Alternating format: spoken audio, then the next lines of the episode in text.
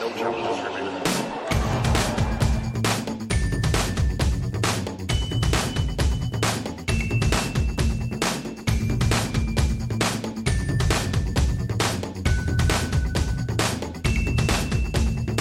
to this episode of No Challenges Remaining, episode 168. I'm Ben Rothenberg, joined once again, first time since the US Open, by my dear friend Courtney Nguyen, live from Singapore. Hi, Courtney. Hello. It turns out Skype not so great in China. So yes, this is this is the first time that I've been able to get on the line and to find a reasonable connection and all that. So hopefully you can hear me loud and clear. And you have had like computer issues on top of that. Oh my god. It has been a thing. so yes, I, I arrived in Wuhan for the Wuhan Open, the Dongfeng Motor Wuhan Open. Uh, everything was great. Everything was fine. About the second or third night I was there, my MacBook Air completely died. Wouldn't turn on. That was problematic as I was in Wuhan, China. Luckily, the iPad. There's an Apple store on every corner in Wuhan. Interestingly, I mean, they sell apples. Do I know whether or not they are Apple products? I don't know, but they're definitely Yeah. manufactured there. so, you know, shouldn't have to pay like a lot of taxes. But anyway, so yeah, so, and I have like a backup MacBook at home. So I didn't want to mm-hmm. like spend money to buy a new laptop out of my own pocket um, because I knew I had backup backup one once I got home. So yeah, so I had an iPad, and I was basically filing stories from my iPad. But because I only had an iPad, I also could not edit and upload audio or video or anything. So yeah, so there were no podcasts, no insider podcasts while I was in China. There was no NCR podcast while I was in China. It was it was a thing, and it was very very frustrating. And I would not recommend to anyone to try and cover a tournament like fully cover a tournament. One thing if all you have to do is like file stories and just all you need is like text to write something and send it. But if you Which is what most people, which is all most people do, but we are just such multimedia wizards. Exactly. you know? Oh my goodness, Yeah. so frustrating. Um so yeah, so that was just really really difficult and very frustrating. So luckily once I got to Beijing, I was able to get a work laptop that was brought over to me by Kate Goff, who is a wonderful WTA comms uh, person who uh, was able to lug a second laptop over to me. But now I'm on a Very nice PC and. I don't know how to use it. So yeah, but at least I was able least, to like, like send out- video. I mean, I had like press conference video stuff weirdly that worked while I was in Beijing, but audio was still a bit of an issue. and you can do like cool, you know, um, PC things like play Spider Solitaire and stuff. So you have that going for you. I have no idea what the hell That's you're talking about. Anyhow, let's just move on to W. You were in WT Asia basically for two weeks. Damn Uh, straight. uh, of those, how how was it? This is your third year in a row, I guess, doing Wuhan and China Open. Um, how just sort of an update on those tournaments? Just how how are things? Is uh, Wuhan obviously is a still an odd case because it's sort of a I feel like from the outside it's like it's just what might have been tournament given that it was built around Li Na and then she pieced out right before it started. Um, but is it is is the tennis seeming to, to gain roots there? Does it still feel like it's still a, a work in progress? How, how is the feeling on, on the grounds in Wuhan in particular, I guess, but also uh, what you see in Beijing? Well, I think that tennis in China is always going to be a work in progress simply because it is a new sport here. I mean, not just to play, but also to watch. And, you know, I think that, that you know, it's a very difficult thing to explain in 140 characters on Twitter. Um, Right. You know, to really get into the nuance of it, I think I would direct people to some of the podcast episodes of the last, you know, last year uh, with Pete Chorba, who who worked at, at the China Open, as well as uh, when I interviewed a bunch of um, uh, tennis journalists in China to discuss the growth of the sport there. So, you know, I mean, the China Open, Shanghai, those are the, the longer standing tournaments in China. They have better crowds because obviously big cities, very cosmopolitan cities, but also they've just had a head start. They've had about a 10 year head start on tournaments like a Wuhan or a Tianjin, um, you know, a Shenzhen, Chengdu, uh, which the men had a tournament there.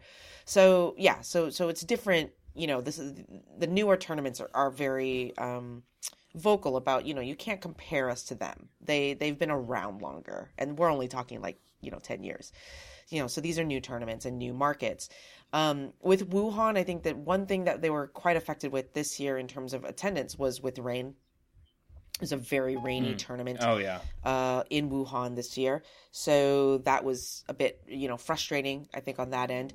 I think one thing also that people do need to understand culturally about China this is a working country. People work, they work incredibly hard. Leisure time and leisure activities are still a thing that they're kind of in a lot of ways wrapping their head around. I mean, leisure activity, I think, in not just China, but in a lot of Asia, is usually revolving around family or food you know that that's that's kind of our mentality. As an asian american i can say this like that is leisure is like going to dinner is like you know meeting up with friends meeting up with family. The idea of Mhm. spending money to like you know good money to have an experience not a tangible thing but an experience i think is still a bit of a new thing particularly in china and a few other asian countries. So you know if you have money th- there's no shortage of money in China. that I can definitely tell you. But right now, where especially young people who you would think would be people who might be interested in tennis, um, where their minds are at is I would rather buy a Louis Vuitton bag than buy a forty dollar ticket to a tennis tournament. Right. Okay, it, you, are are you, are you? I guess with, with that, I think those are things you like. You said you've talked about. I think with Pete, and by the way, shout out to Pete, who was very nice to me when I was in Beijing briefly last week. Hi, Pete. Um, is there uh, is there is there optimism that this will change, or is it just sort of always going to be the ch- cultural Oh no, that? I think that's def- there's definite optimism because again, you look at Shanghai and you look at Beijing, like Yeah. they get crowds this year in particular as well with the the China swing.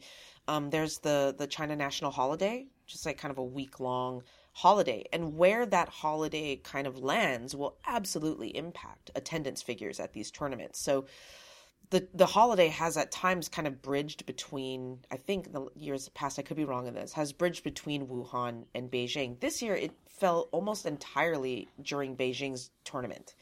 So Beijing like the the crowds were great. Like the crowds were like way better at least in my recollection this year than they were like last year. Um Mhm. which is kind of surprising because it was kind of rainy at times. But um, so you know th- that has a lot to do with it, and again, that goes towards what my original point was: was like this is a working country. So when people criticize, and this is something that happens in Europe as well, and in the states, when you have a tennis tournament, and you know, unlike sports like NFL or college football from an American standpoint, and a little bit of soccer, although obviously there are soccer games during the week, but tennis goes like Monday through Friday, right?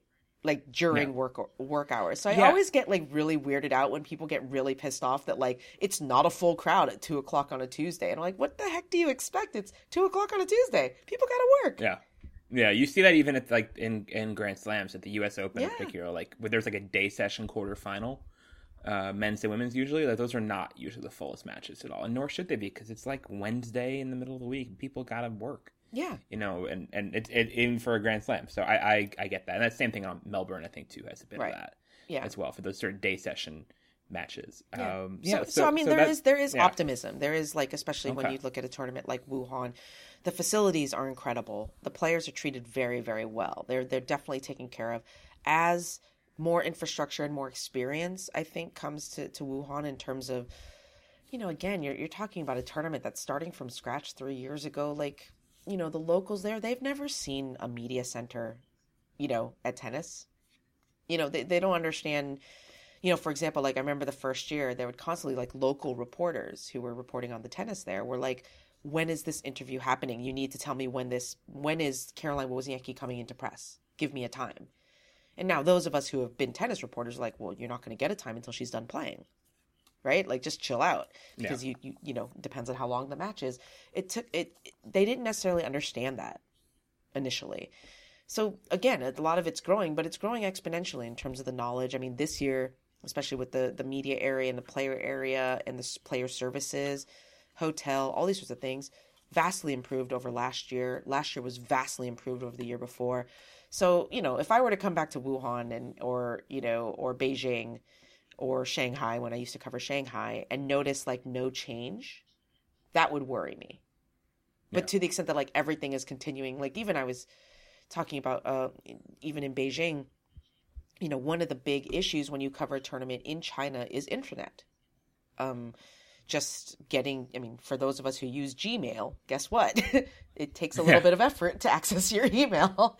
And if you cannot get onto the things that you need in order to access your gmail and twitter and youtube and all the things that we Google, use and yeah. google um, working is very difficult outside of that as well there's also just bandwidth issues sometimes. And you know that has always been a struggle. You would get to a tournament and you wouldn't really know what the bandwidth was going to be what the wi-fi situation was going to be. You know could you do things that you would normally do stateside you know, or in europe um, in china? This year in beijing i i was like it's the best Wi-Fi I've ever experienced at a tournament. Like it was so fast to the point where I kept apologizing to like the the tournament people because I was staying really late. And I'm like, I'm sorry, but I need to like upload all these things and I have to do it here. I can't go back to the hotel to do it. So it was a bit frustrating, but I heard that the reason why is because Beijing wants to include all those LED boards, you know, around the the uh the the the, the stadium. Kind of like what they do at the World Tour Finals. Um, and in order to do that, you need an incredible amount of bandwidth um, and stuff. So they basically completely like revamped their entire infrastructure. Um, and so yeah, so there it is. So it's not like these things aren't possible. It's just that like you just they just have to be convinced that like they actually need it. you know, Yeah, to make and they just don't have the, and they don't have the head start of Exactly. you know, uh, you know, Wimbledon being what like 140 years old now or something. Right. That's why I, Uh, I, these blan- are- I, I yeah. admit I, bl- I blanch a little bit when people kind of apply Western standards to, to, to, to Eastern tournaments because it, it's two different worlds. And we can sit there and, and people, and I've seen the, you know, people, and I've had these discussions with people on, on Twitter who want to see it through that lens that, that the West is the standard and everybody should, should be a Western standard, which I understand. But uh, I think that so much about growing the sport and the potential in Asia in particular is going to these communities and understanding where they're at. And then you kind of like meet in the middle a little bit. But I was speaking to, to Pete Chorba, who worked for the China Open and uh, no longer is there, but um, but has worked there and has been in China and lived in China for uh, quite a bit now. And he was kind of saying, you know, one of the things that is very different about Chinese tournaments, particularly the China Open, in his experience, as compared to, for example, maybe Western tournaments in the States or in Europe, is that right now, where people are at with respect to wanting to go to a tennis tournament, you have to provide for them the full entertainment experience. That they are not going to a tennis tournament right now just to watch tennis. So there has to be things going around, on around the grounds to really engage with fans and, you know, to get them to like, hey, this is a family day. Kind of like, you know, going to the county fair, you know, kind of sort of thing. Like you come, there's a lot of different things going on. There's good food here. There's, um, you know, all these little activities, a lot of autograph sessions, a lot of things like that, photos with players. They get really excited about that. And then you kind of like get them to come in and sit and watch a match from front to from to, from beginning to end you know? And so it's a different mindset. And so it these tournaments would fail i think if we if the tours both atp and wta or itf or anybody else who was running a tournament here came to them and said you need to be like the italian open. That's the standard that you need to do you know? Which the italian open doesn't have anything else going on around the grounds. It's just the tennis. You go there to watch tennis. There's good food but other than that. Um and so with with the with the china open with the wuhan open with shanghai you know i think that there is this push to to kind of do that because that's what what what the chinese people find to be uh, valuable. And so you have to deliver the value to the fans. And that might be a different value proposition than what you would deliver in the states or in europe. Yeah, and I think uh, that's what Pete was telling me too. Just from a lot of times the optics on TV at all three Chinese tournaments, all the big, the three big ones, Wuhan, Beijing, and Shanghai, can be rough. I mean, there can look you can look at this. I remember there was a match with like Lucas Pouille, I think in Shanghai, or it was Beijing. I forget which one. I just remember screen cap. And it was a photo of him, uh, a screen cap cap of him during the match from the world feed, and it was like a sea of empty seats behind him. And it doesn't mean there's nobody on the ground. It's just like there's people, you know, buzzing and going to doubles matches and stuff, and just a different. The the stadium optics can be bad, but it's uh, yeah, it doesn't mean the event is as in dire straits like it might look if you were just thinking that was the be all and end all. Right. I mean, there were a tournament success is how it looks on TV. I know in. I know in Beijing there were huge lines. I mean, dangerously huge lines for Rafa Nadal doubles on the outer courts. yeah, I Um, heard there was like a there was like a like a yeah like not like a near I don't say near riot, but like he was put on like whatever the third court was, and there was some like huge, you know, disgrum- grumblings that he the people couldn't get in. Right. Yeah. No. Definitely. And and and same as I, I think the Bryans played out on outer court, and like like Chinese people love doubles, like they they like really really dig it. So yeah, like there was a lot going on in the outer courts. But yes, I mean Lotus Court or I'm sorry Diamond Court, which is the main court um, at the China Open, is an incredibly large court. And was it difficult? Uh, can those courts be difficult to fill? Absolutely. Just like when you go to Indian Wells during the first week, there's nobody out on on stadium court. That, Yeah. but it's a sold out ground session, right? Like, I mean, you've been there. Like, there's tons of people on the grounds, and I'm not saying that it's like apples to apples, but it's something to recognize for a lot of people who are watching from home that what you see is not exactly what's going on at tournament as a whole. Yeah, yeah. Let's let's talk about some of the encore stuff that happened WT Asia. Um, first, just briefly mention Tokyo, which happened since our last show. Even it feels like a while ago now. Uh, with Naomi Osaka making the final, which was cool. Um, and really sort of val- and bouncing back really nice from her uh, from her U.S. Open five one uh, collapse, where you know lost for, against Madison Keys. She did well there. Uh, so that bumps her up nicely. And Wozniacki won that tournament, so she's continuing U.S. Open form too, and is like nearly top twenty again. So that was that She was is top pretty 20. She is top twenty now. Yeah, okay. she won Hong Kong uh, last week. Right, she so- won. I was going to say yeah, she won another title too. That got Yeah. to top twenty though. Okay. Yeah, so she she's up to I think uh, maybe 17. So she's Oh, wow. playing this week in in Luxembourg, and then she's qualified obviously for Zhuhai, which is a big rack of points. So if she were to finish this season pretty well, I think she'd be kind of potentially on the verge, like you know maybe two or three spots around maybe 12 or 13 outside of the top 10, which would be freaking amazing considering what she was like 76, eight, four, some sort of Yeah, even 70, 74, before- 74 yeah, the US going Open. the U.S. Open, which is, I mean, so props to props to Waz, man. Yeah, yeah.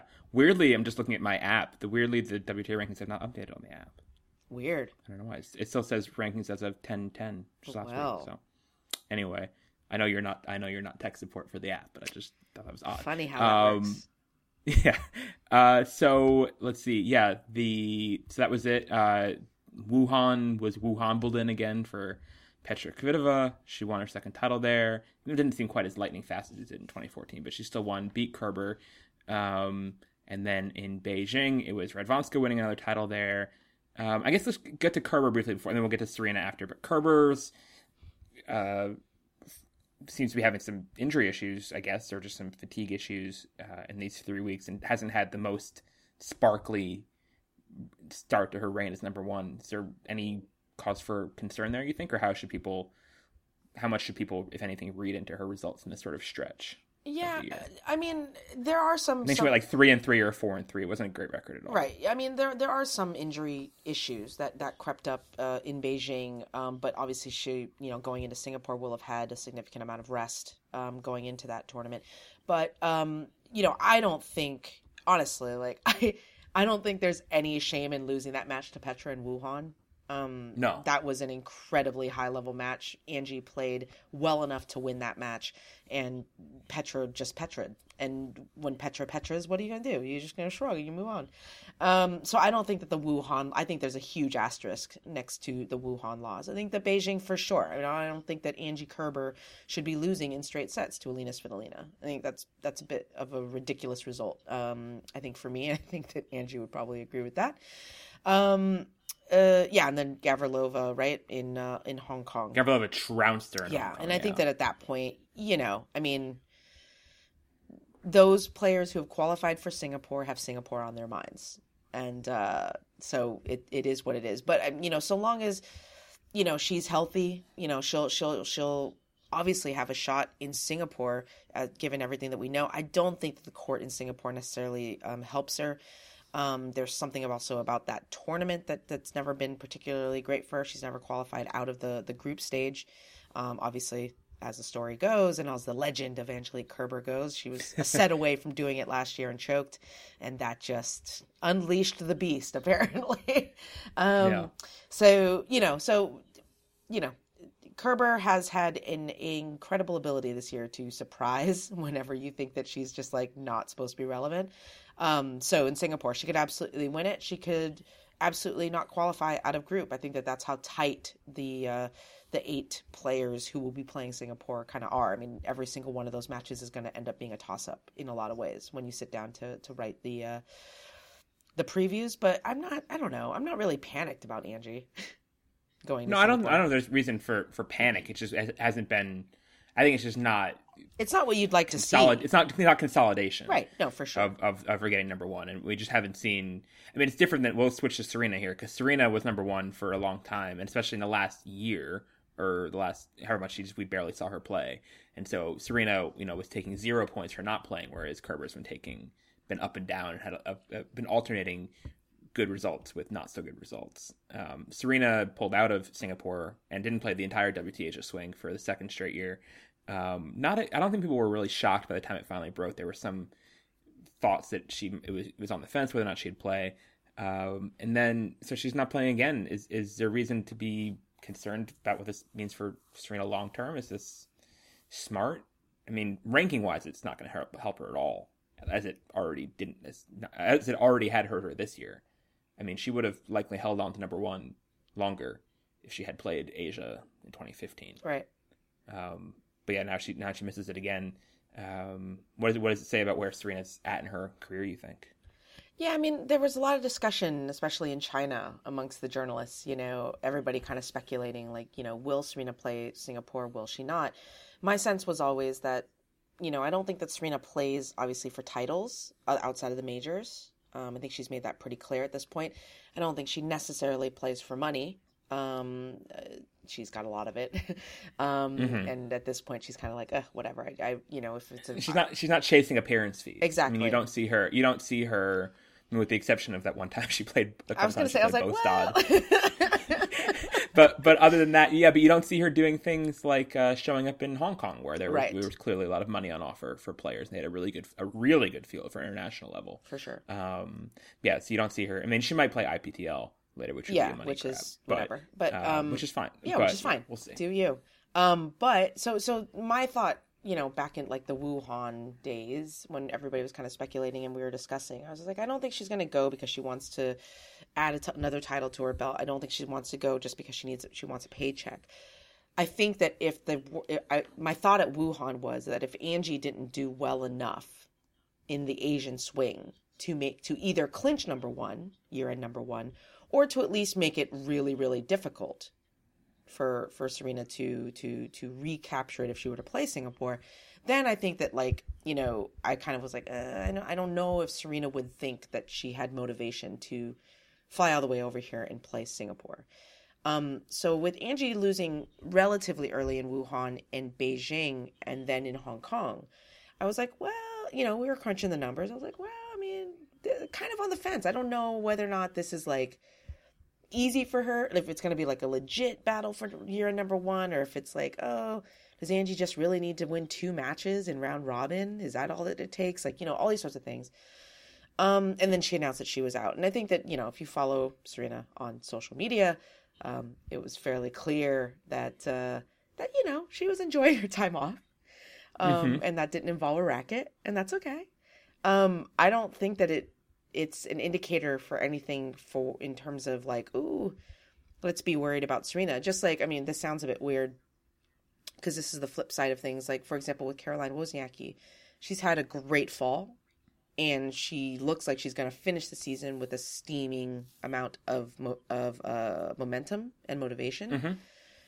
But we've been here before in 2014, in yeah. 2014, and it didn't pay off uh, the following year. So I, I am definitely kind of a bit. I'm I'm really happy for for Caroline that she's playing really well, and that she's back where she should be, which is like back to being a relevant player, a player that wins tournaments, a player that you look for her in the draws um, to see if she can pull off an upset, um, which is great. I've been tempered. That I've tempered myself. Like I've just been like, eh, I you know, let's see kind of how January goes. The flip side with Serena, it's like okay, she's for the second year straight year shut down her season after a disappointing loss in New York. Does it mean that everything's like worrisome? No. In fact, maybe this is exactly what you need to do to continue to play in your mid 30s. Maybe this is standard. Mid late 30s. I mean, she's Right, getting, she's exactly. 35. Yeah, she's in like uncharted Okay, territory. 35 is legit mid 30s. You don't have to go late I know, 30s. no, I, I know, I know, but she's getting. She, that's exactly mid. I, I agree, but she's moving into late thir- mid late thirties as she gets, you know, as she keeps her going.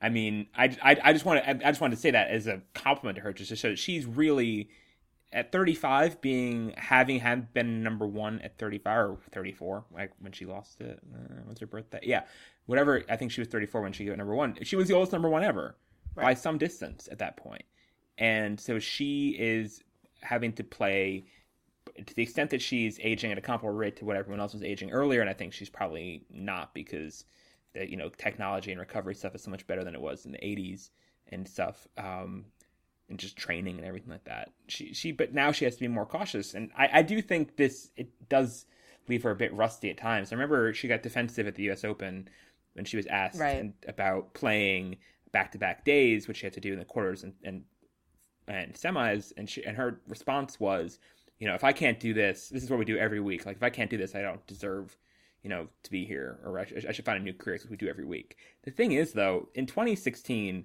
serena only played one one week tournament the entire year Whoa, which was Rome. Rome. Yeah, Rome. That was her. That was her only one. Every other tournament she played with the, the Olympics is I'm not counting because it doesn't count her ranking, but it was technically one too. Right. But she didn't play back to back days regularly at any tournament. So I, I, it is a question mark I think fairly for her how much she how uh, how she's aging and how that will continue to affect her recovery and things like that as she goes on. Um, Yeah. Like I said, I said the same. I said the same thing, but uh, I think when we were in Scotland after the French Open, that I wasn't 100 percent convinced she'd win any more Grand Slams at that point, and she proved me wrong pretty immediately by winning Wimbledon. But I'll still say it too, just out, out of out of you know respect for her and how good she's been and how tough it is to win Grand Slams. I don't think you know we might have seen her last Grand Slam already, and that would be totally fine. Like there's no shame in in ending with 22 if Yeah, she it- does. it is and, kind of a funny and that's thing, uh like- yeah, and that's something that she could uh that I think should be in perspective if she you know doesn't win anymore or has a rough year next year. But still already the scoreboard is still already incredible. Yeah, it is kind of a funny thing with the with with Serena and kind of like looking at her legacy and her records and her dominance, right? Because winning Grand Slams is really fucking hard. Like Really hard. really, really freaking hard, you guys. So when people kind of nonchalantly are like, "Oh yeah, Serena's dominant," I'm like, "No, you don't understand how dominant she is." Like for her to do what she has done since coming back, particularly since the pulmonary embolism, and to dominate this tour the way that she has, particularly at the majors, like do not just say like oh she's like the gr-" like it's not so it's not as simple as just like oh she's just really good and better than everybody else. I'm like no winning a grand slam is more than being better than everybody else. Winning a grand slam involves an incredible amount of work an incredible amount of just guts and grit and being able to handle the pressure and it also involves a little bit of luck. Mhm. and i think that over the last two years luck has flipped the other way on her I think that that came into that came into play a little bit, you know, whether it be like, you know, that she was somewhat, you know, physically compromised at the US Open, um coming, you know, coming into it and then the draw is that that you get you have to play like the one player that could actually kind of maybe blast you off the court if she has a good serving day in Pliskova.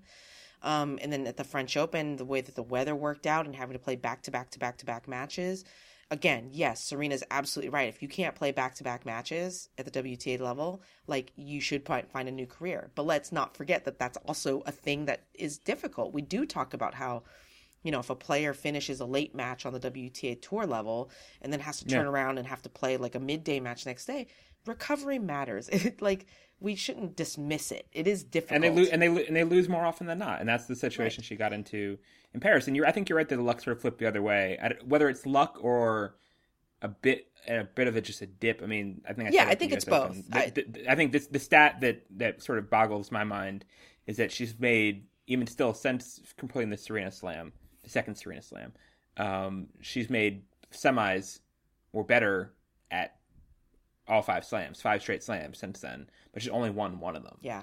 And that sort of conversion rate is very unserena and has no sort of precedent in her in her career of not being able to finish when she gets close. And then And- uh, the other thing is with with the luck. I mean, there was luck. I mean, even though Serena Slam looked really dominant on paper, actually watching those matches, there were a lot of really scratchy moments along those those four consecutive Slam wins, especially obviously Paris, where she Right. got a lot of a lot of really good luck. Even draw luck, I think, is discounted. I mean, let's remember her final three matches in that tournament were uh, Errani, Bacsinszky, Safarova, Right. which just stacks up as one of the easier last three slam matches on paper that anyone's ever had.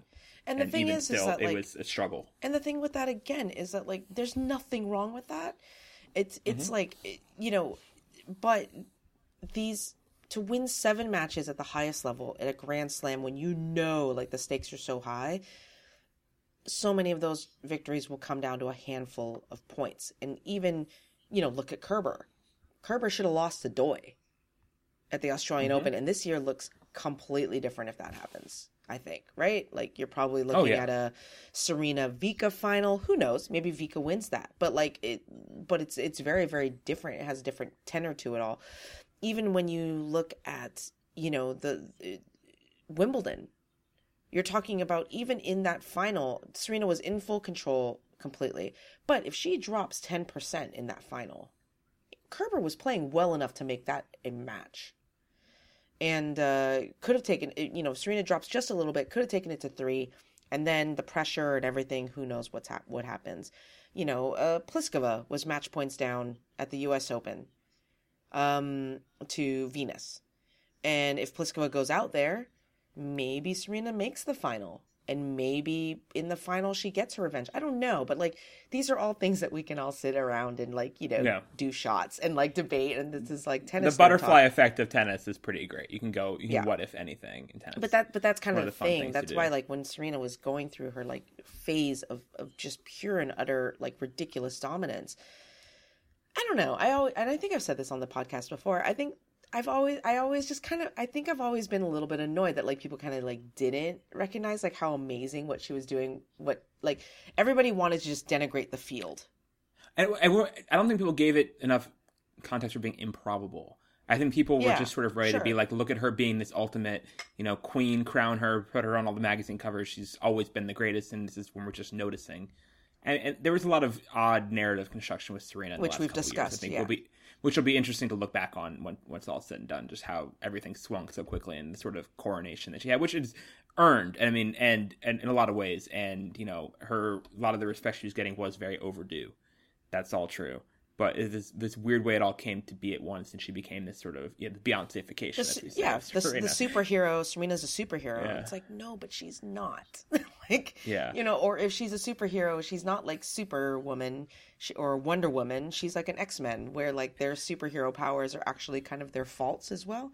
Anyways, I'm not going to go down that route, but um, yeah, no, it, Yeah. like what what I always found to be so resonant with Serena was the fact that like for her to do what she was doing given kind of the the stress levels that I know that she was feeling given the nerves and anxiety that I knew that she was feeling the, the pressure that she felt the expectation knowing that when she wins no one cares but when she loses it's front page news everywhere. Um to play under that sort of scrutiny for for you know and to pl- to deliver the level that she delivered over you know three and a half three four years uh just mind boggling honestly like even just thinking about the amount of pressure that she was playing under like makes me nauseous I think there's a pretty easy transition here to switch to talking about Novak Djokovic, who is number one still on ATP for now. His ranking has been slipping quite a bit, and he just seems to he's had this odd. At least there's been the way he's been talking. I think has been much darker than his results have actually been, and the way he's being talked about certainly too. Um, Djokovic obviously lost third round Wimbledon to Sam Querrey. Uh, bears repeating because it still just blows my mind that that, that happened. and uh, then you know lost first round Olympics, but played Del Potro, who was ultimately silver medalist. Made the final of the U.S. Open somehow, and then had a and then pulled out of Beijing, which is normally his like favorite tournament, and uh, and lost in the semis pretty meekly of Shanghai to Bautista Agut. which is not the kind of loss we ever associate with Djokovic.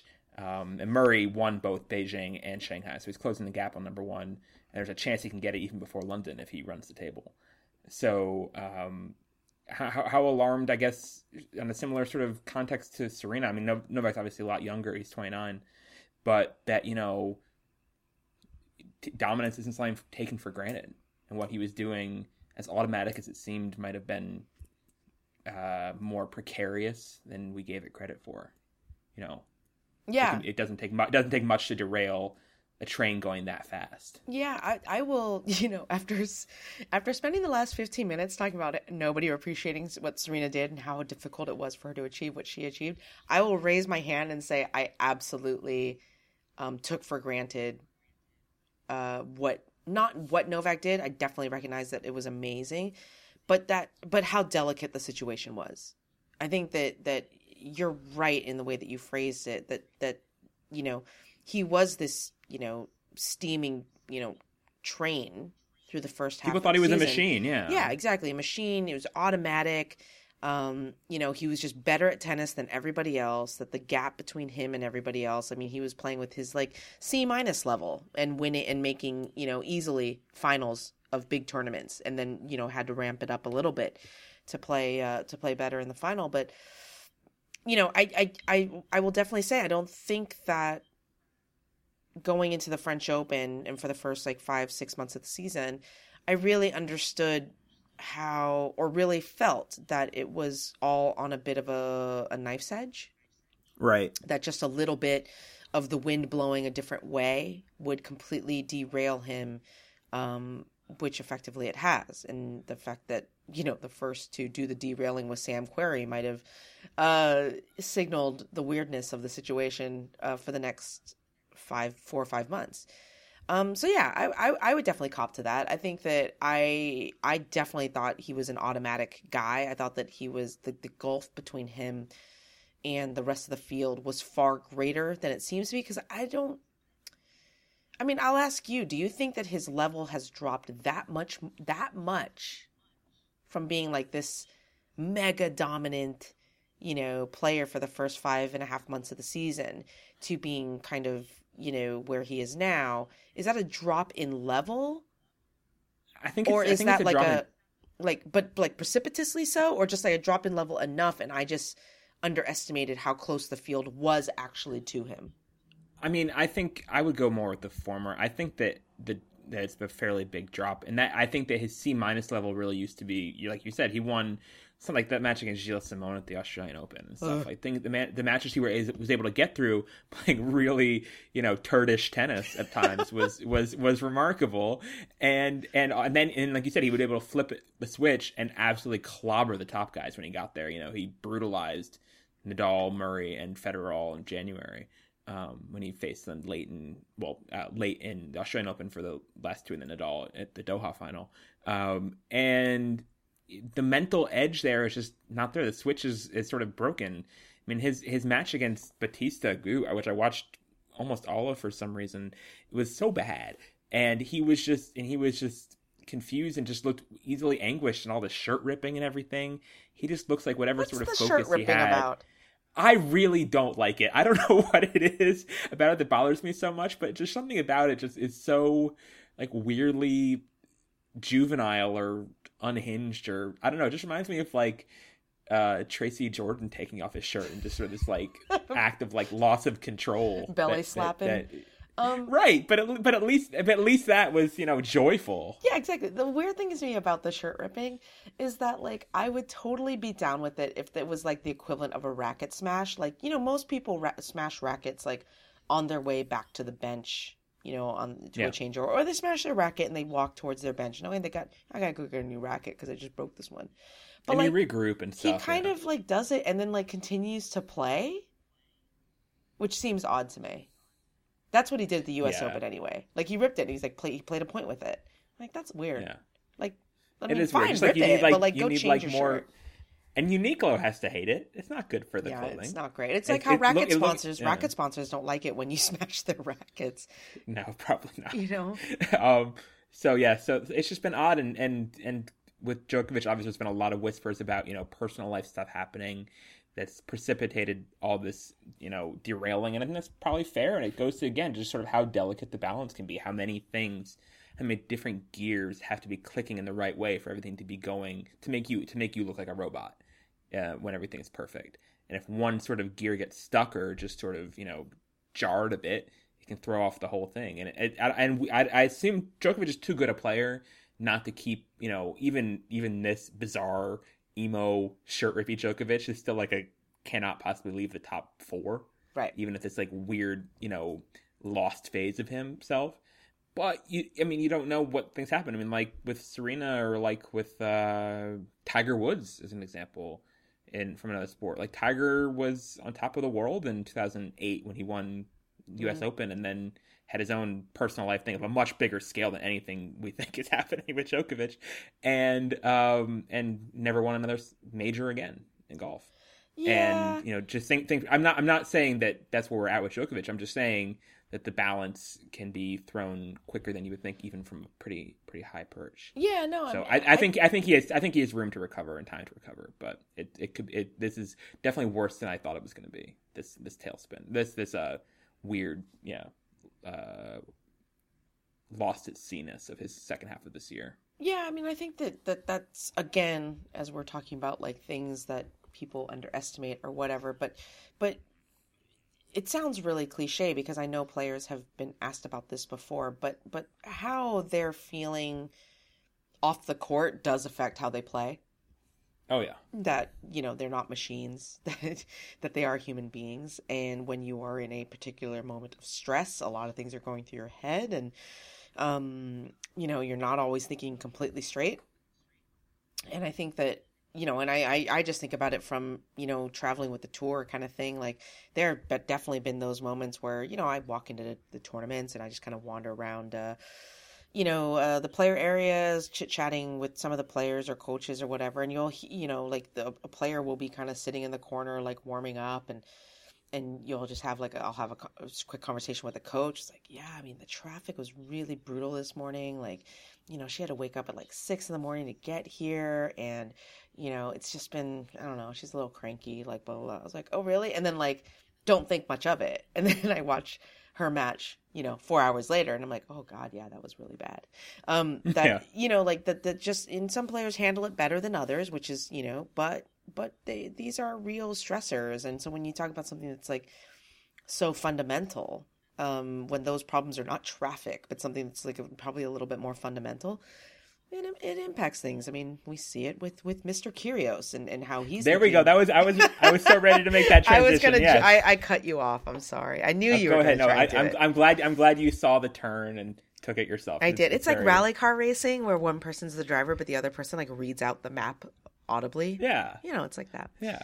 But yeah, like well, you so know, Nick, Nick yeah. is definitely one of those people as well, and you know, it it it's all I'm gonna say is like people like I will see people react to player performances like oh they're terrible whatever and you're like and i a lot of times i'm just like oh you have no idea what was going on with that person for the last 48 hours or the last 24 yeah. hours or the last week or the last month or the last six months you know but there you go. So let's let's let's talk about Nick Kyrgios. I know we've talked. I've been in. Well, I was. I kind of stayed on the sidelines of the group conversation that was had about Nick Kyrgios. I did. I was like, nope, nope. Just for that Homer Simpson into the hedge gif for me. Um, but opinions, I would say opinions on Nick Kyrgios are very divided, and things sort of finally came to a crescendo. Nick uh, won Tokyo ATP. It was the biggest title of his career, 500 level title, his first one of that caliber. Things were going up, up, up for him apparently, and then he had this. And then his second match, after beating the aforementioned Sam Querrey in the first round pretty easily, um, he then goes up against Mischa Zverev, um, the the lesser known but older Zverev, and just plays awful. And there's this one really signature point of the match that got you know gift and vined and highlighted and everything, where Nick sort of down break point. I think at like one two or one three in the in the first set, um, just sort of taps the serve a second serve in on break point, add Zverev, and then just sort of walks to his chair without um, without even trying to pretend like he's going to attempt to play this point and it looks worse when somebody doesn't move for a, their own serve than when they don't move for a return. You see people sort of not trying to return things, but not trying to play a point on serve is different, and the optics were bad. And he lost in 48 minutes in ATP. I think a lot of people would say finally crack down. And I don't just mean this with Kyrgios, but I mean this with like everybody. And this is the first sort of conduct suspension they've handed down, at least in my tennis writing career. Um, I and I think I, I think I saw that it goes back to like McEnroe for something completely comparable for a, a conduct suspension. Uh, the ATP fined him what eventually amounted to like forty one thousand dollars, and but more consequently banned him for eight weeks with the option to reduce it to three, which is still through Bercy, so it still effectively ends the season um, if he uh, seeks help from a sports psychologist or some equivalent. Uh, so I guess I, I, I wrote a column about this for Fox Sports Australia. I think basically, I think the suspension was the right move just because you have to sort of intec- protect the integrity of the product of ticket buyers. That they you have to assure them they're not going to get something like that when they pay match pay for a match. But otherwise, I I more or less I, I know Courtney. I'll just throw to you. I know that you're more sympathetic to Nick than a lot of people. I guess if you can just explain. You mean that DM argument didn't uh, didn't give my my hand away? Um, yeah, no, I mean, I, I think that the, the suspension is fine. Um, I think Yeah. that it's deserved. I think that that's Yeah. totally disrespectful to fans in terms of what he Yeah. did with respect to, to kind of just, um, really almost kind of weirdly telegraphing the tank. Um, and, and, and, and it's not even about the tank to me. It's it's what he said to the fans. You, you can't say that. And, and even you know after the, after his match at press conference and just kind of I don't know, just being a little bit nonchalant about things. So I, I the ATP suspension perfectly fine. I think that there's two things that I have a little bit of an issue with. One is just the general kind of visceral reaction to Kyrgios as a whole. Oh, he's terrible. Oh, these comparisons of him and McEnroe, um, comparisons of him and like other bad boys in sports, um, you know, worst name calling that I've seen um, of him. And I kind of don't really get it, to be quite honest, that level of vitriol. Simply because here's a guy who, okay, sometimes he doesn't want to play. You know, we all have days where we don't want to do our jobs, and it's and we are paid to do our jobs, and we wake up and we're like, I really don't want to do it, but you got to go because that is your job. Um, and so you go, and do you put in a full effort? Probably not. You just try to get through the day. You only then- put in a passable effort. I think that's what he failed to do here. Fair enough. No, th- and that's why I'm saying Yeah. is that that's Right, fine. The, yeah. the suspension is fine. But like this idea of like, oh, he's a terrible person, he's a jerk, he's an asshole, he's all these sorts of things. I'm like, I don't really get that from him, honestly. Um, so much of what I see when I see Kyrgios is someone who just maybe isn't, you know, emotionally equipped to deal with his circumstances, which are very high high stress, high pressure circumstances. And yeah, people can sit there and say, well, Roger was amazing. He dealt with this all the time. And Rafa was dealing with this. He was 18 years old. And Novak's a statesman. And Andy's this or like whatever. And it's like, yeah, that's not normal though. like a normal human being and, and, and, or even a human being who's not normal, who, who already has, you know, uh, you know, issues of their own and baggage of their own, who maybe their fight or flight instincts is to flee.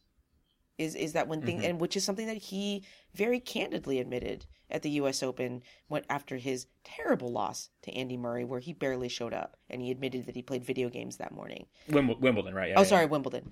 It's like Yeah. it's like his reaction to those high stakes pressure moments is to shut down. And I think that if you actually pay attention to Nick and actually look past all the antics and actually think about what he's saying and what he does, that that has been a pattern with him. And he needs to deal with that. And he needs to learn how to deal with that. And he needs to learn how to deal with it within the context of being a professional athlete and an elite one. And so he's going to make bad decisions. He's a, he's young and it's going to happen. But yes, I do have sympathy for him because I think that the expectations that are being that are not necessarily being placed on him, but like the lens that people are using to like interpret his actions, I think are very cynical and overly cynical as opposed to being empathetic. And I personally side with the empathetic uh, situation because I'd rather be wrong. I'd rather be empathetic and be wrong than to call somebody out and say that they're like a terrible human being who should never swing a racket and then realize later on that actually there are issues that are far more deeply rooted within him mentally or emotionally um, than otherwise. And so, yeah, so I definitely feel for him on that end. I think the other thing too that I will say about the suspension, I did not like that it was um, tied to um, needing to see a sports psychologist. I think that that is something that if that's something I do I would I love for Nick to see a sports psychologist? Absolutely. Do I think every professional athlete should see a sports psychologist? Absolutely. this isn't particular to Nick.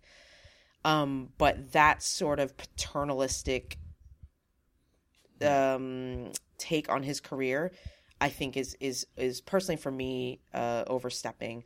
Uh, and then the last thing that I will say on his suspension, one thing that I the, the minute that I read his thing, the first thing that I thought was Michael Llodra call a fan at Indian Wells a bunch of terribly terrible things. He got twenty five hundred dollar Right. fine.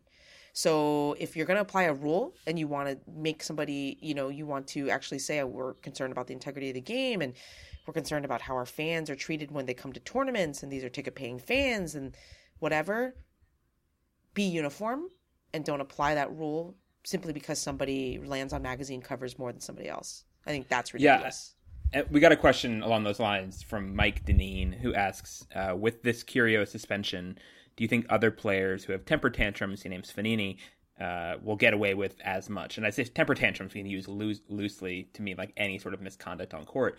And that's what I think was interesting about the Kyrgios thing and the ban is that there wasn't precedent. We've seen lots of awful things happen Right. from very from various men's tennis players in particular. Um, and even if you want to throw in like Serena with you know the line judge in 09 who've who've gone out with out without bans before. We haven't seen this sort of this threshold of penalty get crossed. Um, I mean, like Fognini he mentions comes to mind. Fognini's had all sorts of horrible, tankish meltdowns that are equally sort of ridiculous, and has thrown in similar sort of crowd insults and like Llodra, you know, some ethnic slurs have has been accused of and things like that. And so, yeah, I, I would hope, and I think that the ATP has been compared to other sports leagues about this way too lax when it comes to putting down meaningful punishments for uh, unacceptable behavior. I mean, I don't think the fines in the low five digits are going to affect these guys very much when they're making however many millions of dollars they're making a year. Um, and I think this is the first sort of meaningful ban. And I hope that it sets a precedent that they're going to ha- show more teeth on this in the future. I mean, I would, I think in, in these extreme cases, I think there's not a great case not to. I think it makes you look like a real sport when you when you have the ability to control your people.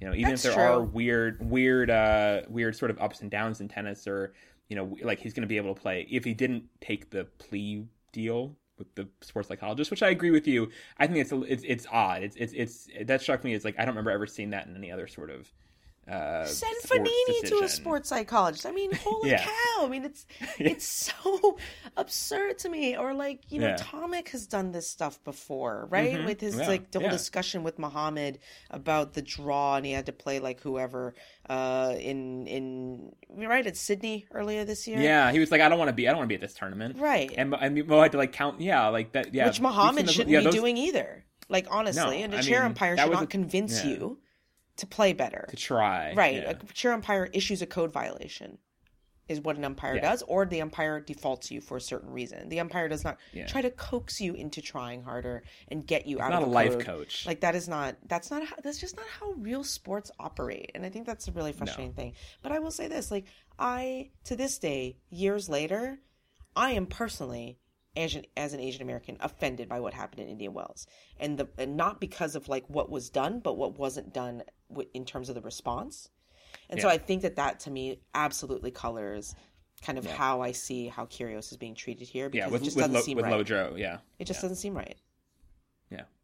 No, I think that's totally that's totally right, and and I I know Indian Wells' reaction to that was really good on the side of reaching out to the fan involved. Yes. And, and they like and they got her and her family you know tickets for future and apologized and, And she was happy and about it, whatever. like what the tournament right and she did. was and we've we've yeah I've met her a couple years later Yeah, talked Alex Barlow. and Hey, met Alex. her exactly I think she's I think she might be a listener hello um and yeah but but what the ATP did in terms of cracking down was non-existent He sent a and, T-shirt. and even and even and even and even yeah and even um I guess Indian Wells might I don't know if they have the power to ban somebody themselves but they could have possibly I don't know that's just the thing there's just so many moving it's not like the NBA where they can or NHL where they can just sort of put down a here's what happened here's our ban and it's unilateral tennis has a lot of I think I started to say this earlier and got cut off but by myself um, but You pulled a Kyrgios, Trump on think- yourself? yeah Kyrgios could still play Hopman Cup while banned yeah. Um, IPTL, which is, IT, which is an ITF event. IPTL, yeah. Um, actually, Australian Open he could probably play while banned too. Um, ITF, if they yeah. if it was and it, it, the ban ends before that, but it's an ITF event. So yeah, and this goes back. We mentioned I mentioned with Richard Ings on the show last week. The optics were bad about you know some people were upset at the optics. Some people ridiculously, I think, again about Sharapova playing an exhibition charity event while banned uh, by ITF. Uh, so so yeah, I mean it's just tennis is messy, and I'm glad they didn't hide behind that in making this uh, deal with Kyrgios, which I think they did after his uh, Wawrinka Kokkinakis moment, um, with uh, with sort of putting him on probation that only affected you know he couldn't have bad behavior at other ATP only events, so he was free to like rack up all the fines he wanted at slams, and then that didn't count against his overall. Here's grade. here's a question so, I have for you on the curious yeah. thing. Do you think the fine would have been the same if he did, you know, the whole tanking thing, but never said what he said to the fans? I don't think so. No, I, I, I completely agree with you. That was like the more unacceptable right. part okay. of it. Just, yeah, because it was so it was so it was so in your face. Yeah, and it was just so like look at me not trying, and why should I even try? And that's what he like his statement that he put out that who knows if he had any hand in writing it or not. Um, had very little to, like walking back every exact thing he said like the exact opposite instead of saying like i know i'm like responsible to fans where he had said like i don't need to do anything for the fans and right, you know yeah. you do have some obligation to the fans like this is where the money in your bank account comes from ultimately it's from these people even if you don't feel like you know you have any direct attachment to them you're an entertainer and you have to to, to put up a viable product yeah. when you step on court and i will say that that nick may have said it and he may have been the only one who said it. But like I have definitely interacted with many players both on the WT and ATP side who think that as well. Who who lack sure. the understanding in my opinion that these people and fans they cut you the check that you get to take home. So you don't actually get to say that you don't actually get to act better than or say I don't want to do this or to shrug off interview uh not interviews um uh autographs um yeah. and uh you know just show sponsor up, visits and things right like and that, just yeah. show up to a tournament and collect your prize money yeah because you're and it's an interesting else. thing it's with like the... that makes no sense so because you're not yeah. you're not ultimately making money because you're a, a good tennis player, right? You're making money because people want to watch you. Yeah, there's a huge difference. There's a huge, huge difference. Think we'll see if Nick comes back uh, a different sort of mindset. Like again, I, I am with you that I am mostly sympathetic. I, I think it's worth exploring why he's having these issues repeatedly and, and coming at it from a place of sympathy. That said, I, and I do think so. I think you can think that and think the ban was deserved. I think those are compatible Absolutely. opinions. I mean, like you can And sit there and that's where I say, like, see it. a child like do something that's like unacceptable and punish them, while also recognizing they're a child that kind of didn't know any better. But I need to do what I can to try and make sure they don't do it again. But you know, there are also those those people who they have to just kind of get to that themselves. Like, in other words, punitive action is not going to actually deter them; it will only embolden them. As opposed to just you know and i think that this is something that i think andy murray is actually quite good at with with respect to nick is that i think that andy i suspect understands that all of this is problematic. But i think that andy also realizes that like yeah but if you come down hard on this guy that is not going to actually fix the problem which the goal should be to fix the problem and to help this kid not to Right. just like Yeah. be a big sheriff that gets to like lay down the law and like show off like that's not the goal here and make the an goal is to example help- out of yeah them. Yeah, the goal is to help this kid because this kid you know has one of the five keys to the kingdom right like like he he is part of the future undoubtedly of the ATP so they, sh- they should want him to be. I mean, his upside is bigger than anybody's in terms of I agree what he and, e- and, and even even a little bit. You know, I don't want to say this is good for tennis at this moment because it's not. But I mean, the sort of way that he gets people talking is something that tennis, as an entertainment sport, as we mentioned before, you know, can benefit from. I, I think there's a if he can cross the line, sure. And I think it was definitely important in this moment just for them to establish where the line is. Because it's been so rarely something that the ATP has done in these past conduct uh, moments uh, with various players. With again, Fognini and Tomic uh, being the two others who come to mind. Uh, so yeah, so it's good to do that, and hopefully they can sort of move on uh, from there, and we'll see him in 2017. Him and Ajla apparently probably come back together, playing that'd be backhand good backhand I'm practices. looking forward yeah. to to Ajla coming back Yeah, she's been missed. So, Courtney, we are recording this before the uh, third presidential debate, uh, which is coming up in a few hours. I doubt you're staying up to watch it because it's going to be on at like, you know, 6 a.m. in Singapore, and you're already being quite the trooper by being up as late as you are already. What But, time is it? Is um, it three thirty? Is it three thirty? 3.35. Yeah, Oh, so it's three 3:35. thirty a.m. here. Eh, maybe I'll stay Yeah, up. three and watch thirty five, three thirty five a.m. for 12 you, hours, 3:35 baby. p.m. for me. I know it's easy math. Um, so let's see. So I guess there's two questions we got about this. Um, one short, one long, but I'll read both, and we can go with ever way with them. Um, uh, dropshot underscore lob on Twitter asks us: Should we expect players to speak out politically, given that many of them quote don't have a formal education? To quote Serena. And we got this longer question, which I like from um, a, a, a listener named extremely important. Uh, sorry, it's subject line of email. A listener named Mikhail, who says, uh, "I'll just read the whole thing because I think it's great." My name is Mikhail. I'm a liberal homosexual classical musician from Moscow, Russia. Tennis lover, NCR podcast loyal listener. Um, and he says, some time ago, I saw Ben's Twitter respond to a question about political views of American players on upcoming elections, which was underwhelmingly eye opening and a bit unexplainable, at least for me. Ben wrote that in most parts, tennis players are conservative, which I assume applies not only to U.S. players.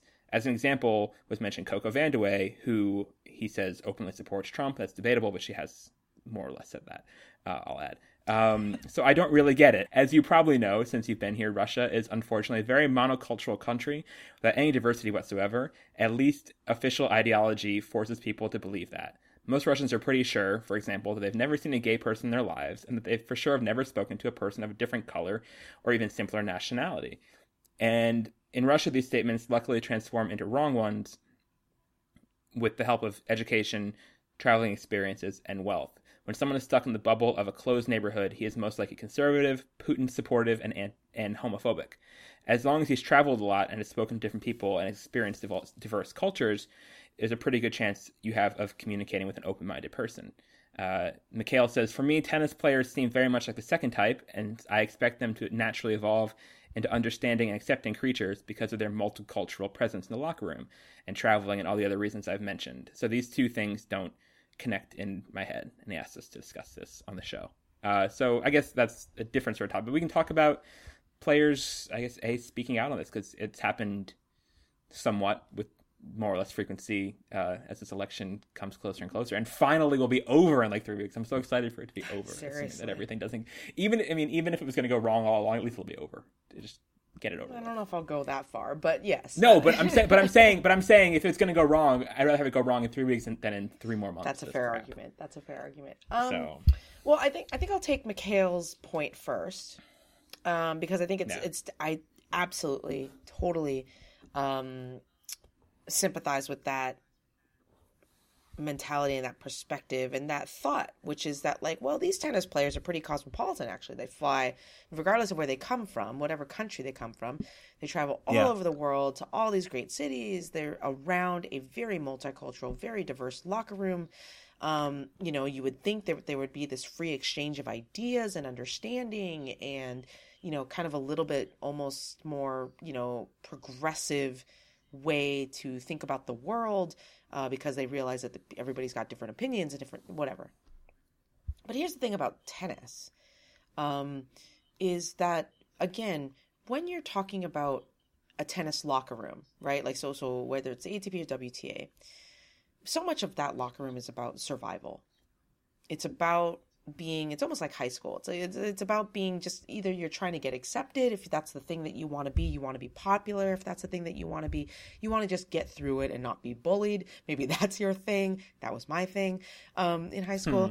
So, you know, but but but it's about survival and to that end being as Li Na would say, the the, the bird that sticks out um Mhm. doesn't necessarily um, bring you favor and so you may have political views and and or or society or just views about society or culture or anything but if it's deemed even marginally controversial or you feel like you're co- going against the grain you're going to be a bit reticent to actually express it to that room of people and so it's not that they're not multicultural and understanding. They actually are. And in fact, they've kind of gone this other way, which my experience has been that they kind of just think that everybody's cool and we just don't talk about it. It's like family reunion. Like we don't talk politics, we don't talk religion. And everybody likes Rihanna and Taylor Swift. Like that's pretty much where everybody is. You know. I remember I remember this moment being sort of a disappointing moment for me. uh, Well, not disappointed but sort of just like a, not like it could have been much more when there was this one time in Rome a couple years ago where there were like schedule mix-ups and Caroline Wozniacki and Anna Ivanovic wound up coming to press at the same exact time, Yeah. and they were asked like, "Do you have any questions for each other?" And they could have asked like all these like deep, great questions about what it means to be a pro tennis player and a number one recovering, and they were like, "Have you been shopping yet in Rome?" You're like, "Yeah, not yet." And like that's sort of like the level of discourse which they wanted, which was fine and acceptable, but it's like it's like this missed moment. But it shows you that a lot of times in tennis, you know, it can be just easier to keep things fairly superficial. Right. Exactly. So that Yeah. discussion is just not going to really happen. And, and, you know, eh, and in past elections that were far less contentious, and, you know, I think that everyone can agree at this point that in past elections they involved two candidates who obviously differed tremendously in ideology and policy, but were at the end of the day, like, on the scale relative to what we're seeing right now, like good people who were trying to make the world a better place, like, you know, good civil servants, like whatever there wasn't as much reason to kind of have discussion or to really like stake a claim. I think that this election has obviously drawn that line a little bit um, stronger. I think that you know you you look at a player like Nicole Gibbs, who's obviously been very Yeah. um, very vocal um, on social media, and and to her credit, she's putting her money where her mouth is. I mean, she's like after the season's over, she's going to volunteer for the Clinton campaign. Um, and she's really like, I mean, she spends all of her time like reading and really trying to educate herself on things to like not you know feel indoctrinated but to actually think critically about everything and, And I, which i and respect I think that, and I think that to your previous point, when you mentioned the bird that sticks out, she's the one who came to mind for me for that. I mean, she's the one who is to to go to back to the previous question about just you know should people speak out about politics uh, or not? She's the one who is putting herself out there in that way. Um, the at least the most prominent player doing it, and the most like active, you know, proactive player doing it. In this way that is you know socially and especially within American tennis circles, as we've established, risky or you know not always championed or you know em- embraced or I mean she's saying things that might you know speak really well within the echo chamber of the fairly normally at least on tennis Twitter liberal you know circles.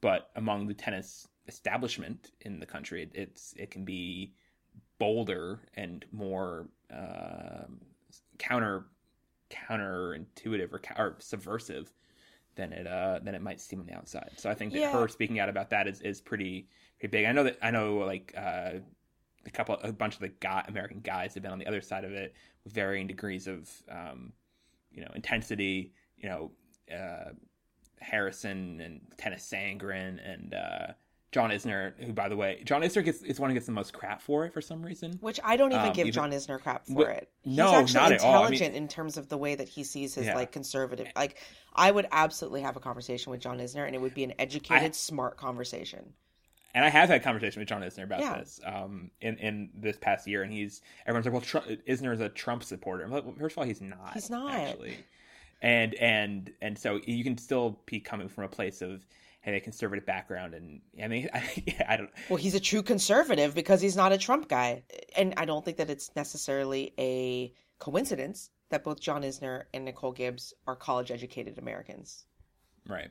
They can look about this stuff intelligently and critically and not feel like they're being emotional. Like, you know what I mean? Like, whereas I think that a lot of some of the other reactions to the politi- political campaign and the ideology is, is very emotional. And I will say this as well in talking to a few where I've tried to kind of figure out like why exactly is tennis so conservative. These are rich people. Rich white people mostly. These are rich white people, and for the most And- part, they like their taxes low.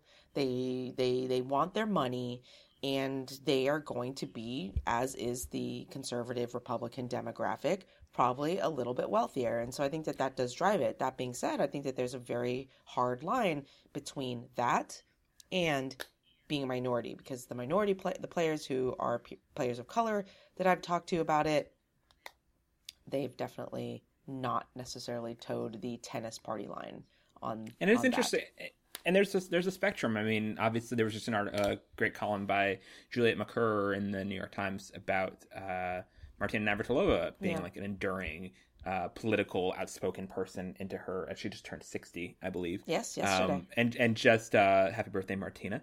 And and just yeah, how she's never lost that fight. And obviously, Billie Jean King is a, a progressive icon and has been forever and ever. Um, so there's there's a range in, in tennis, and I think I think people are maybe surprised that it isn't more that, but really just general in general, pro athletes in the U.S., especially white ones, probably. Um, I have been politically conservative. Certainly in baseball, I know they are. Yeah. Um, and golf, golf, absolutely for sure. Um, and so it's and pure so, demographics. Yeah, it, it, I mean, tennis players yeah. fall into the conservative Republican demographic more than they're going to fall into the liberal Democratic demographic. That's just and I, and I, how it is. And I think I think that in tennis also, I think there's this sort of sense among the players that they um, from a from a more conservative side that they've sort of earned their way in this meritocracy based career, right? Which is fair, and, and so and so they're not sympathetic to people who like are want handouts, right? Yeah, who who yeah, who welfare, like, Obamacare, yeah, exactly. like I mean, that, yeah. you know, speaking very explicitly, so, like trust me, I understand the Republican point of view.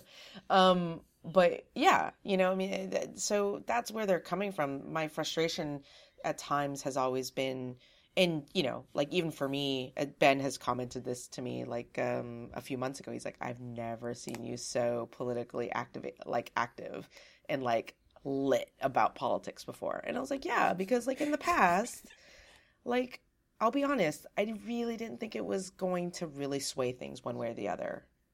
If it was like the republican nominee won or the democratic nominee won. Yes there were like massive political differences and you know i would vote accordingly but one candidate was not going to burn this country to the ground and you know create and instigate world war three.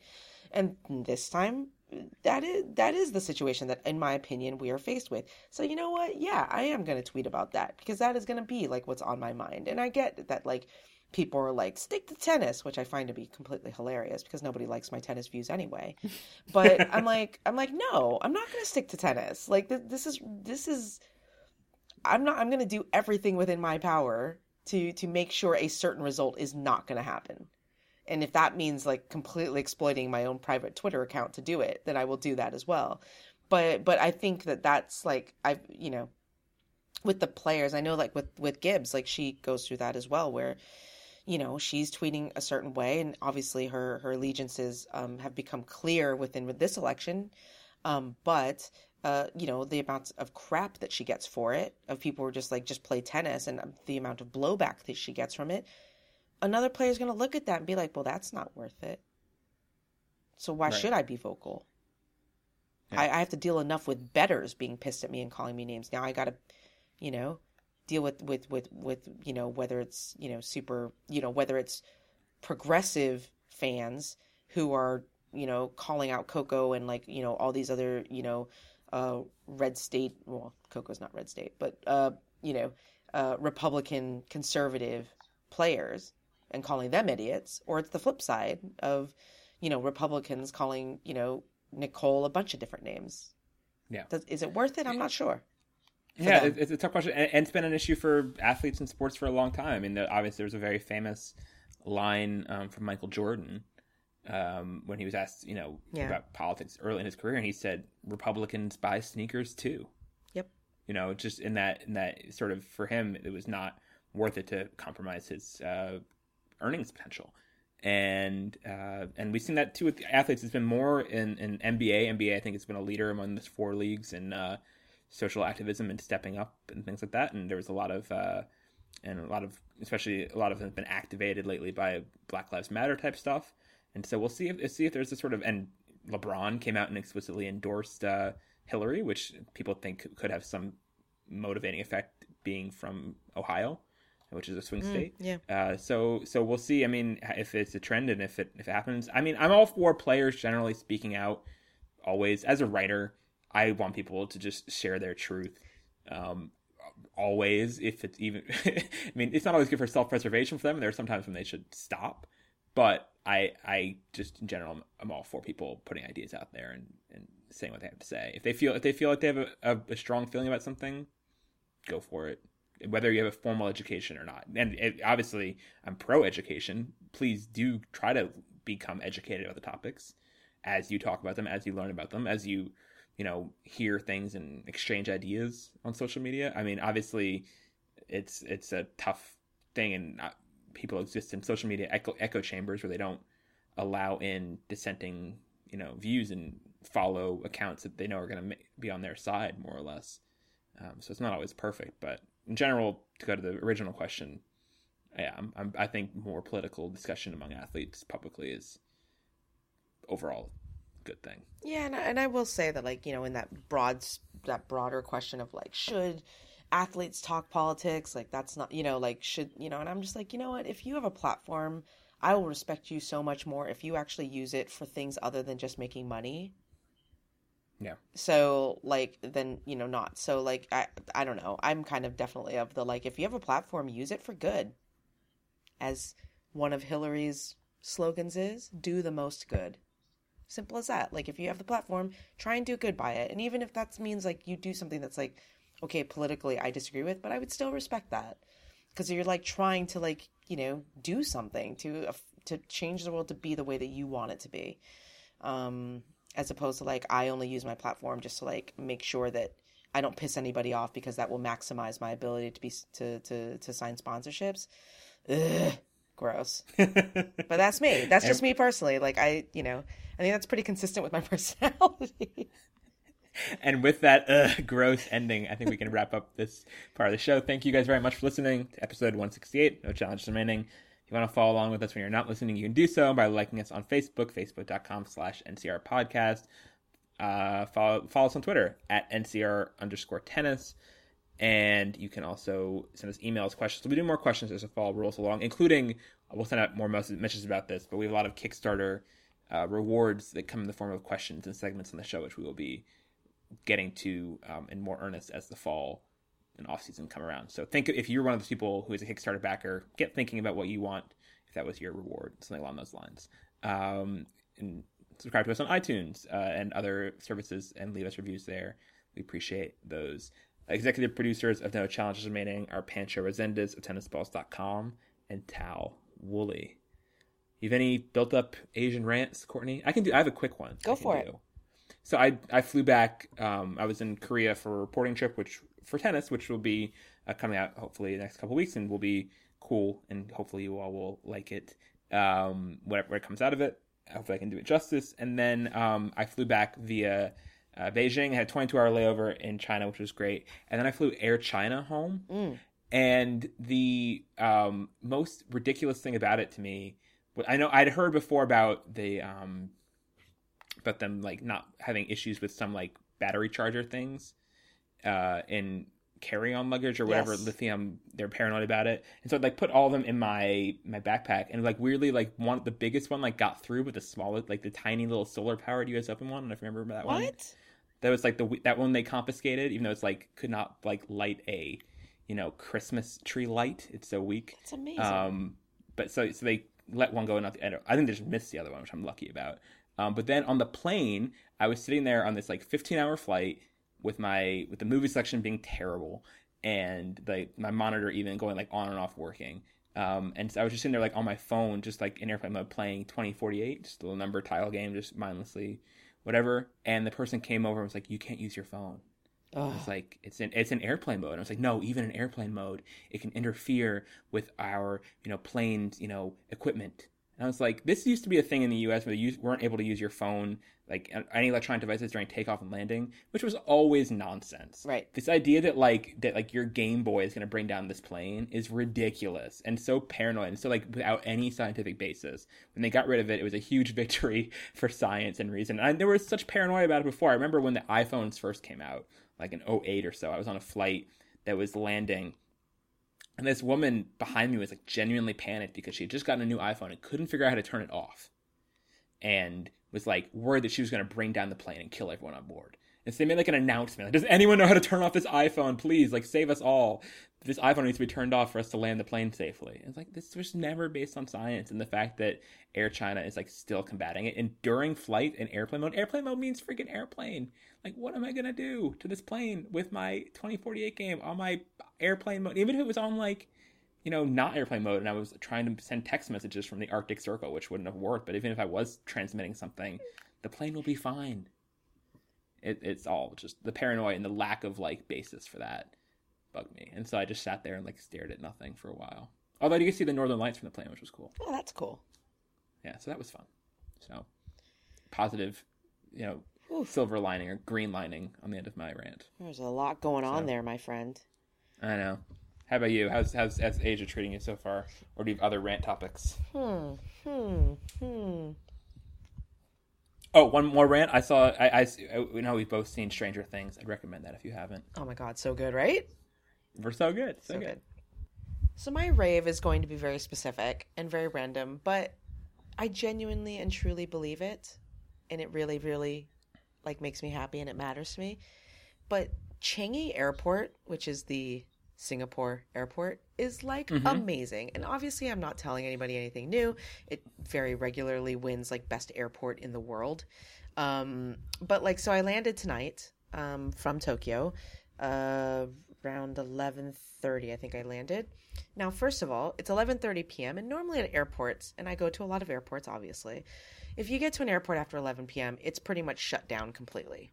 Right. Like there's Yeah. nowhere to eat, there's nothing to do, there's just it's dead. I land here and I'm like walking around and I get off of like an international flight, so I'm in the international terminal and this is like again way before that I've even hit customs and immigration and picked up my bag my luggage. But I'm like walking, it's totally bustling. People are around, all the shops are still open, all the restaurants are still open. It's beautiful. There's like nature inside of Changi Airport, which is like a super weird thing. They have a butterfly garden that has rare butterflies that you can go out and look at Oh, butterflies that's in. cool. Um, anyways, Changi Airport's great. And so it like tonight, so I was like walking and maybe I was in a little bit of a daze. I don't know because I fell asleep on the plane. Oh, I'll rave about that in a second. But anyways, and I was like going, I was going, and then like I literally was like looking at all these like shops and kind of just wandering like in the general direction of arrivals. And it got to the point where I like suddenly looked up and I was like, I don't see signs for arrivals anymore. And I had to like stop at the information desk and they're like, oh my gosh, like, yeah, you w- walked past it completely, like about like, you know, a hundred yards ago. And I was like, see, this airport is so lovely and so pleasant that after a seven hour flight at midnight, I was like walking around it like it was like a mall. I don't know. It was weird. Like I didn't even Yeah. want to leave. I was like, oh, That's just so okay. interesting because normally, and I had this in in Beijing when I was transferring, and wound up losing my jacket there. Um, I just or I left on the plane from Seoul to Beijing, and I couldn't get back to the plane um, once I realized it.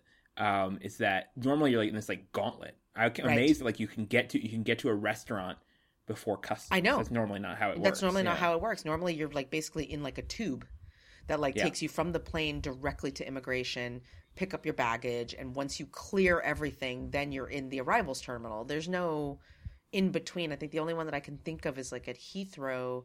There's a du- there's a last minute duty free shop before you hit immigration or passport Mm-hmm. control where you can like buy your last minute goods before you like leave or something but otherwise like yeah so i was just like wandering around and i don't even know what i was doing but it was perfectly pleasant the other thing that i will rave about okay so i get onto this plane it's a delta flight from tokyo narita airport to singapore and i have an aisle seat on the outside row right like you know so i'm going there and i get there and there's What a do you mean outside? What is outside? like you know like mean? uh like an aisle seat not in the middle seat section oh, not in the middle. Gotcha. yeah, Yeah, yeah. but on the outer seats.